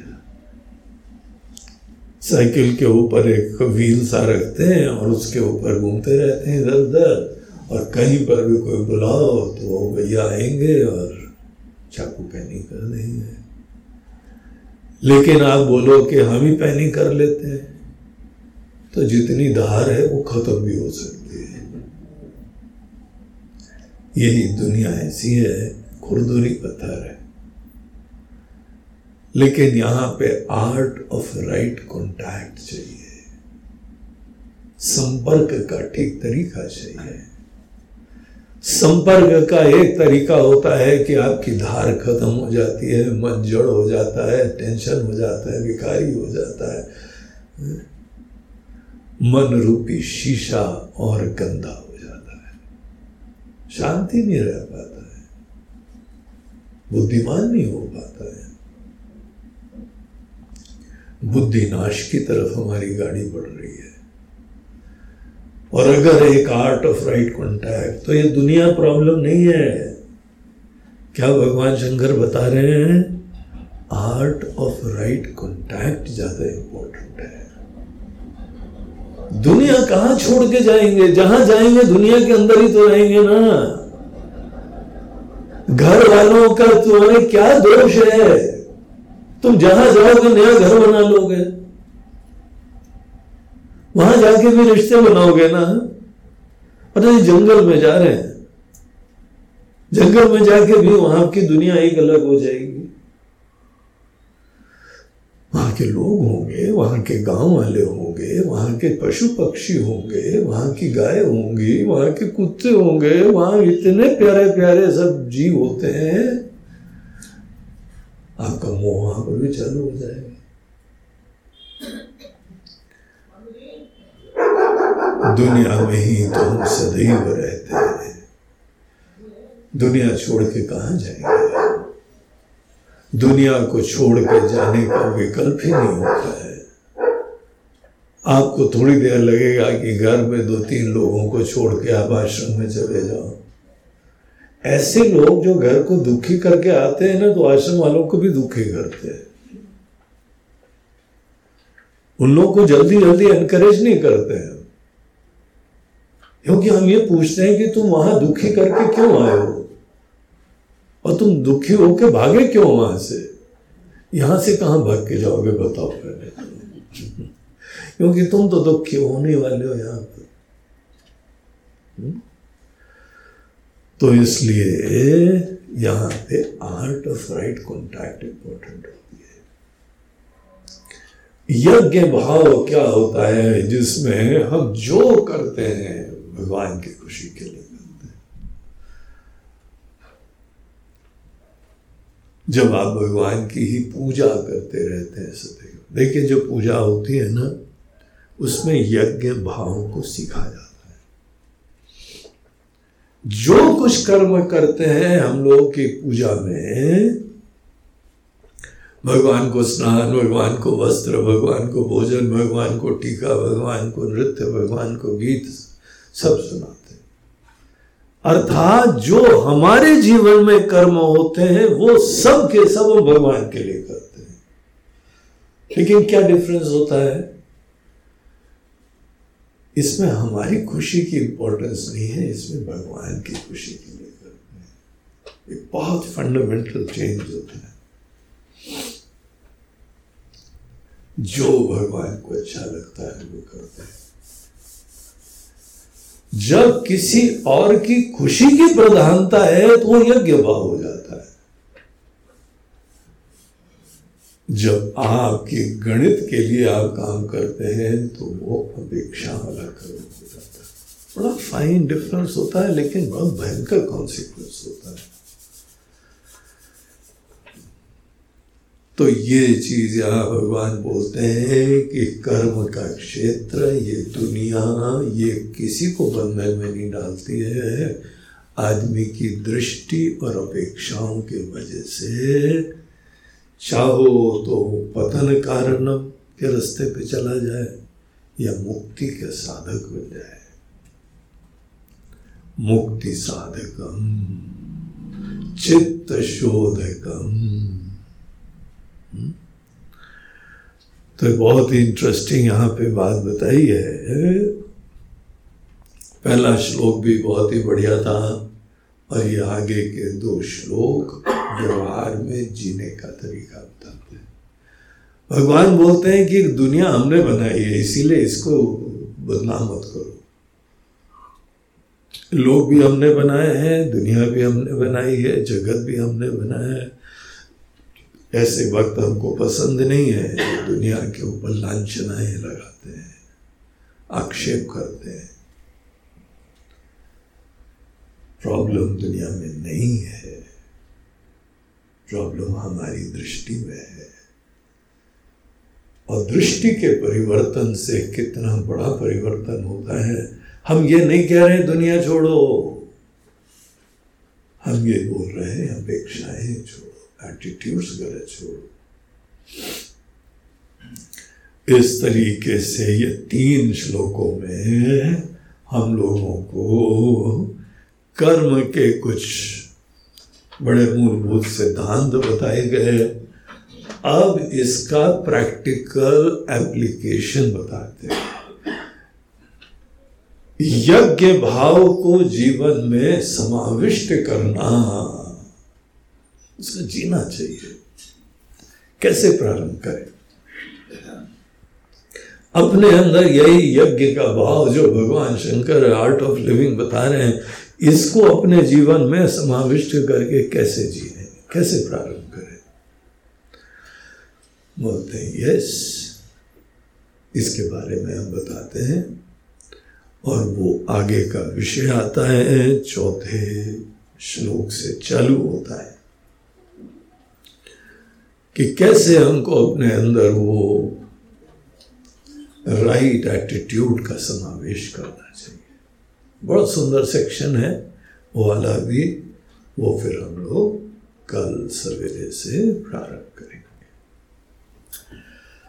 ॐ पूर्णमदः, पूर्णमिदं, पूर्णात् पूर्णमुदच्छते पूर्णस्य पूर्णमादाय। पूर्णमेवावशिष्यते। ॐ शान्ति शान्ति। हरि ओम श्री गुरुभ्यो नमः। हरि ओम नमः पार्वती। हर